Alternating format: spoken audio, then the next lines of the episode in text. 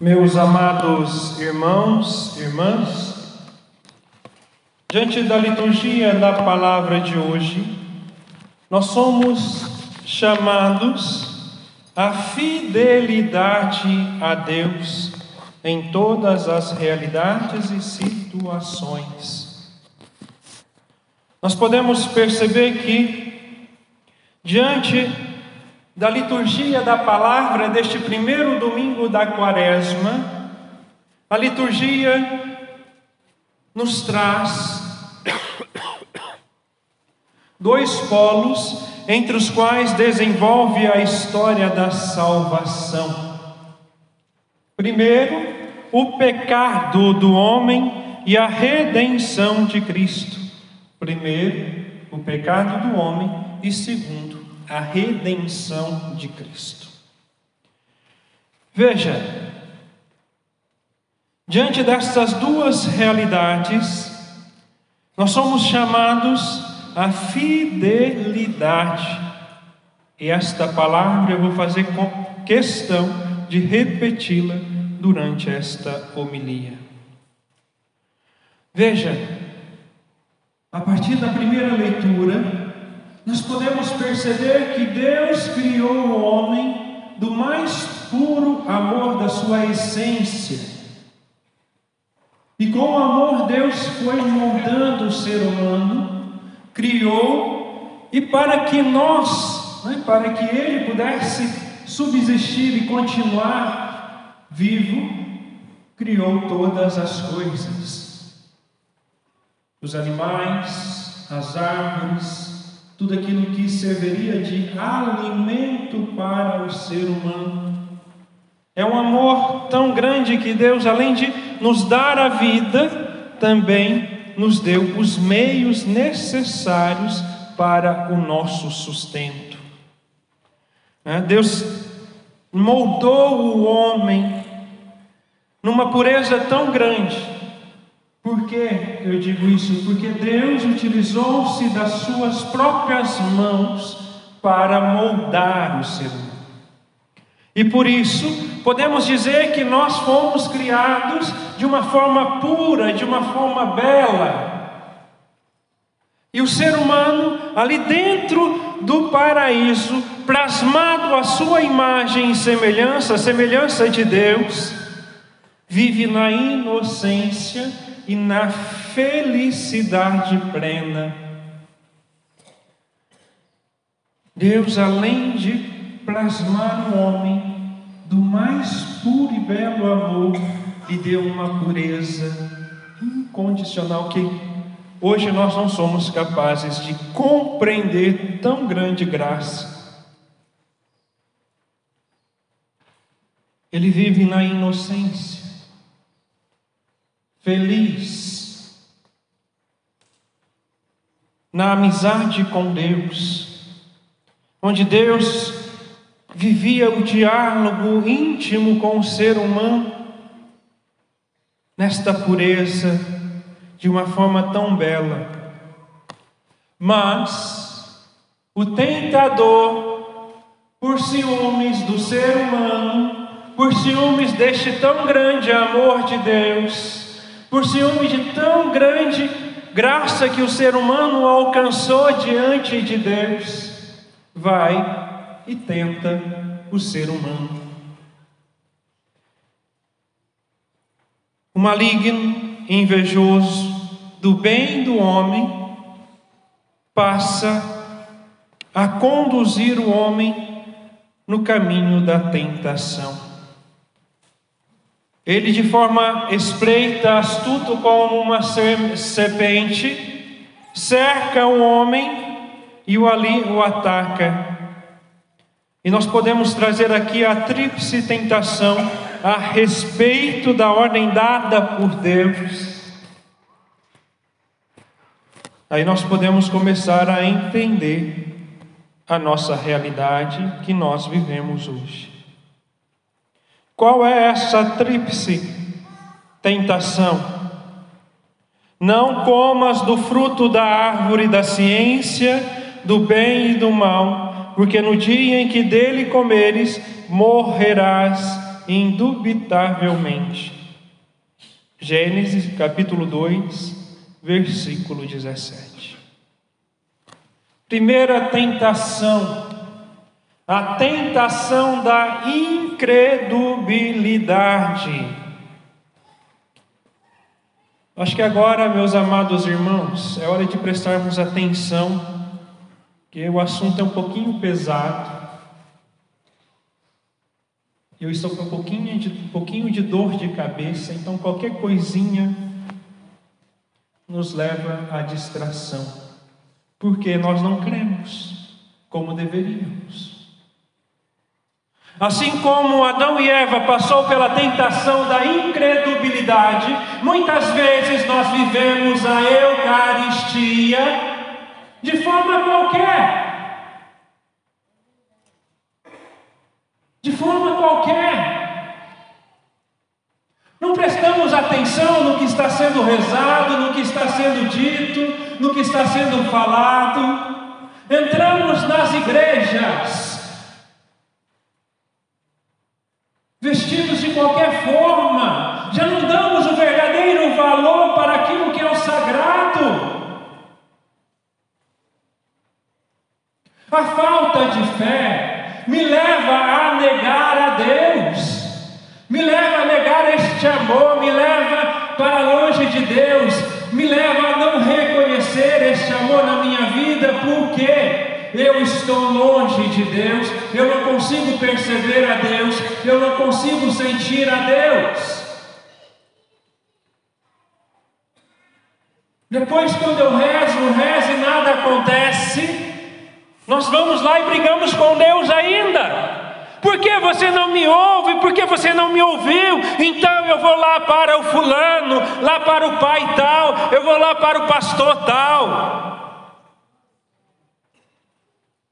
E desta forma nós vamos nos afastando da verdadeira fé. E aqui voltando, né, e abrindo um parênteses em relação à roupa que nós devemos utilizar na Santa Missa, nós precisamos ter o um mínimo de, de bom senso. Às vezes eu ouço dentro da própria igreja pessoas criticando aqueles que usam o véu e usam as saias, mulheres que se comportam como verdadeiras damas, são criticadas. Porque a imoralidade também está no modo de se vestir. Veja a inversão de valores. A verdadeira modéstia no vestir está servindo de motivos de crítica para muitos. Fechando parênteses e voltando para a tríplice tentação. Primeira tentação da incredulidade na palavra de Deus. Eu rezo, eu rezo, eu leio a Bíblia todos os dias, mas não acontece nada. Diante da tentação do demônio em relação a Adão e Eva, a incredulidade né? Oh, não, não, não morrereis. Versículo, capítulo 3, versículo 4.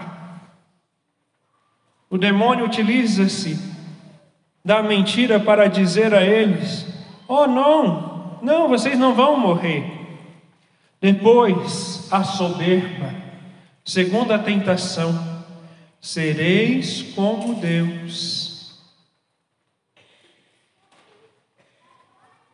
e é o pior dos pecados, porque é a mãe de todos os outros. O soberbo não é capaz de se reconhecer pecador. O soberbo se vê maior do que o outro. O soberbo não é capaz de perdoar, de amar o próximo por causa do orgulho, filho da soberba. O soberbo se acha maior do que Deus. E por fim, o pecado da desobediência. Tanto o pecado da incredulidade como o pecado da soberba abre o caminho para a desobediência. E aqui fica um alerta Existem algumas páginas no Facebook militando contra aquilo que é o ensinamento da Igreja Católica, vivendo uma verdadeira desobediência e levando os fiéis a se rebelarem contra a Igreja Católica Apostólica Romana. Cito aqui uma delas, Templários de Maria. Neste tempo em que nós pedimos o cuidado para com a Eucaristia na hora da comunhão, desculpa, a prudência, por prudência, a comunhão na mão, esses benditos estão vivendo a desobediência e ainda criticando os bispos e os padres que pedem esta prudência na comunhão. E ainda dizem: a única forma verdadeira de comungar é a comunhão na boca, meus amados irmãos. Se nós formos olhar para a história da igreja, a ceia pascal foi realizada com pão ázimo, passado de mão em mão. Até o século VII, mais ou menos, me fugiu agora o século exato, mas até mais ou menos, não, desculpa, não sétimo, mas até um pouco antes do Concílio Vaticano, desculpa, Concílio de Trento, a comunhão era ministrada na mão. Depois passou-se a ser ministrada na boca, porque Pessoas incrédulas que viviam de missa em missa para roubarem a Eucaristia, para fazerem magias, trabalhos. E com o Concílio Vaticano II, a igreja abriu esta possibilidade novamente. Existem documentos da igreja falando sobre a comunhão na mão e na boca. Portanto, as duas opções estão corretas. Mas, neste tempo de peste, nós somos chamados a comungar na mão, por quê? Porque o resfriado, o gripe, o coronavírus se transmite por meio da saliva. Então imagina o ministro. É muito, vamos dizer assim, em cada dez, pelo menos três, quatro, cinco ou mais. Não tem como não tocar a boca no dedo do ministro. Eu acho que estas páginas que protestam contra isso estão esperando acontecer o que aconteceu no norte da Itália, na região de Milão. Não está tendo missa porque todas as igrejas foram fechadas por causa do coronavírus. Então fica a pergunta: você quer continuar comungando na boca? E correr o risco de nós fecharmos as portas da igreja por causa desta peste, ou ser prudente e comungarmos na mão para não corrermos o risco. Ah, mas no Brasil só tem dois casos ainda. Nós sabemos que sim, e por isso nós precisamos viver a prudência, para que isto não se espalhe. Portanto, isso é um ato de desobediência, porque a igreja pede esta prudência na comunhão. Um exemplo. Veja, meus amados irmãos, a partir destas três realidades de tentação, a incredulidade, a soberba e a desobediência, o homem cai transgredindo a ordem divina, porque o que é o pecado mortal? Desobediência. desobediência aos mandamentos eternos de Deus. Perturbado pelas palavras enganadoras, não repelidas, o homem não resistiu à ilusão de se tornar igual a Deus.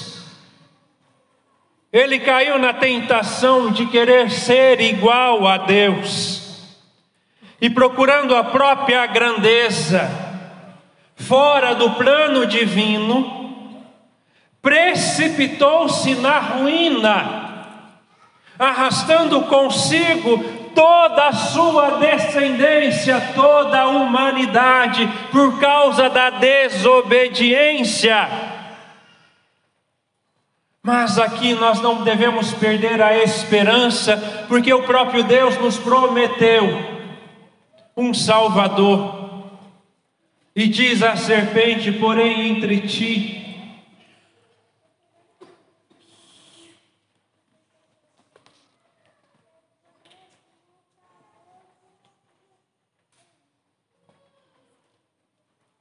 e a mulher, ou seja, a mulher calcará, pisará a sua cabeça. Porém, inimizade entre ti e a descendência e Deus nos dá a graça de termos um Salvador. Por isso mesmo, castigando o ser humano, expulsando ele desta alegria plena, desta pureza de estar no paraíso, da intimidade com Ele, Ele promete um Salvador que nos deu a graça e nos deu mesmo de nos libertar do erro do pecado. E para realizar isso, o Filho de Deus, amado por Deus, torna-se em tudo semelhante a cada um de nós, exceto no pecado. O Filho de Deus, por obediência a seu Pai, aceita se tornar semelhante a cada um de nós, por amor, para nos salvar nem mesmo recusando ser tentado pelo maligno. Ele se permite ser tentado.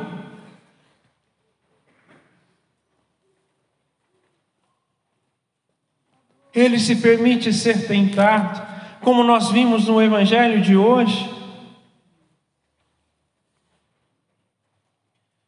Veja, então Jesus foi conduzido pelo Espírito ao deserto para ser tentado pelo demônio.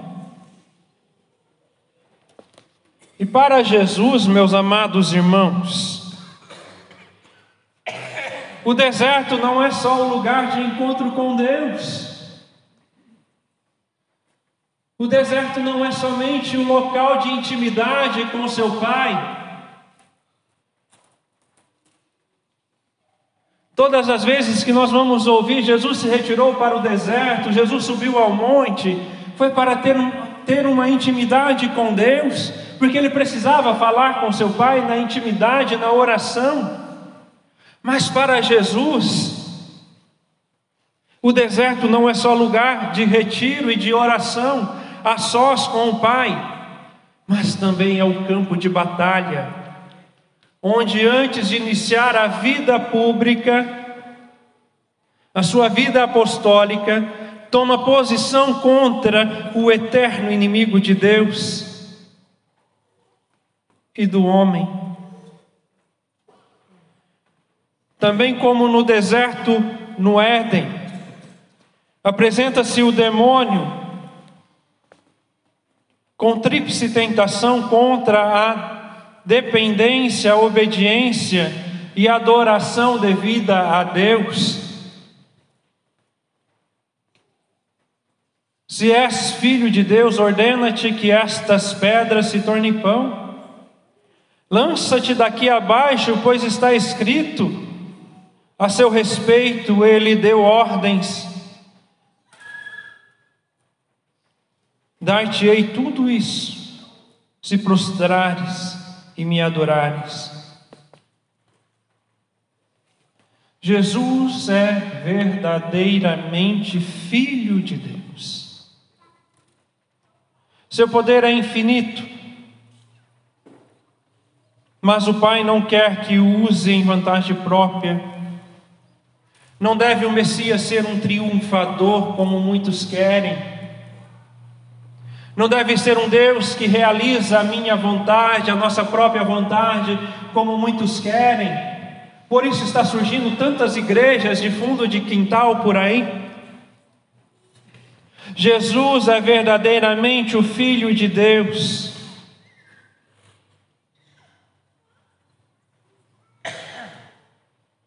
E por isso é devido verdadeiro louvor a Ele.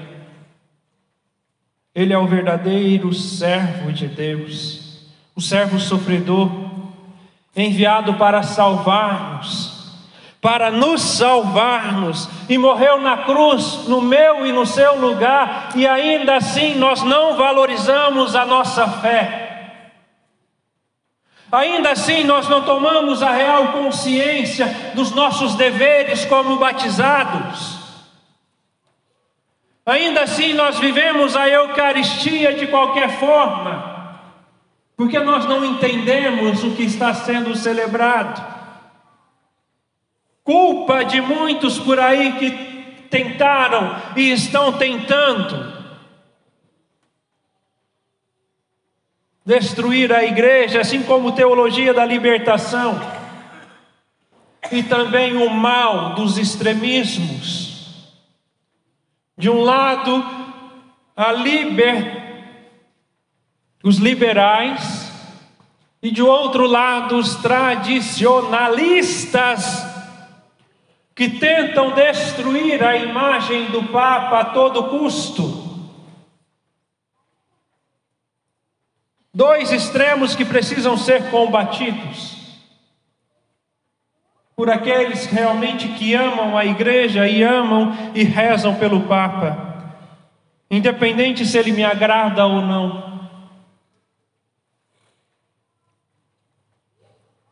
Nem sei porque eu entrei nessa.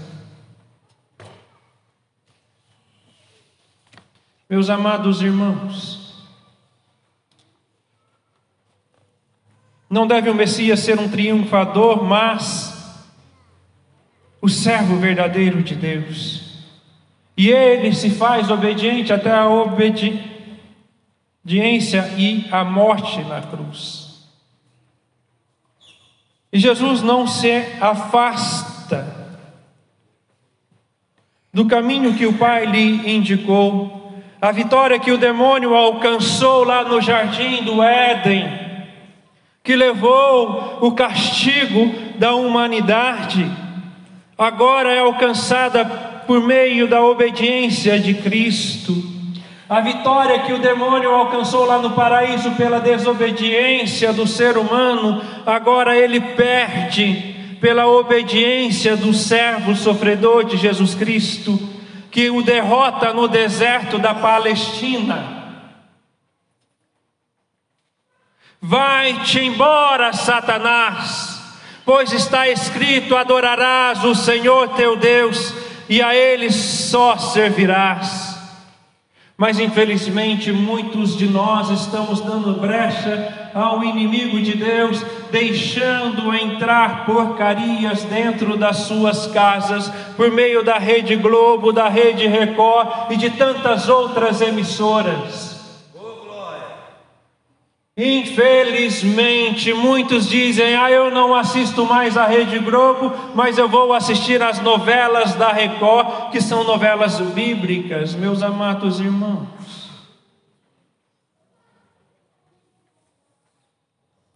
Uma seita protestante que tem a meta de destruir a Igreja Católica e que utiliza da palavra de Deus, deturpando e trazendo mentiras em meio às verdades, está te iludindo.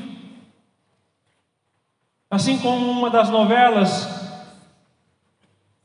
chamada Jesus, que não tem nada a ver com o Jesus bíblico e nada a ver com o Jesus histórico, mas uma visão daquilo que o protestantismo traz. Então não cabe mais a você. Preciso ter a mesma posição de Jesus e dizer: Vai-te embora, Satanás, e romper com as coisas mundanas, com as coisas que nos afastam de Deus, romper com a soberba romper com a desobediência à fé da igreja e buscar a fidelidade ao Evangelho e à Igreja Católica Apostólica Romana, e nós precisamos estar unidos ao Papa Francisco, sim, porque se eu não o acolho e não o aceito como Papa, eu não estou em comunhão com a Igreja Católica. Se você não sabia disso, tome consciência a partir de agora. É preciso fidelidade e obediência. Porque infelizmente hoje, tantas desobediências ao redor, dentro da própria igreja, dentro da própria casa, porque não estão dando mais ouvidos à palavra de Deus.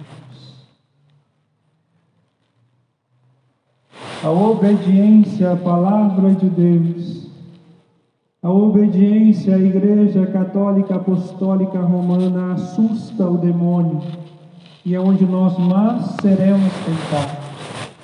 E cuidado com tantas páginas e sites por aí que militam contra a igreja, contra a fé da igreja. A igreja está há dois mil anos. Existe uma história Existe um porquê de tudo aquilo que a igreja ensina. Eu prefiro errar com a igreja do que acertar sozinho. Eu prefiro errar com a igreja do que viver a desobediência e perder a minha salvação. Qual foi a consequência da desobediência de Adão e Eva?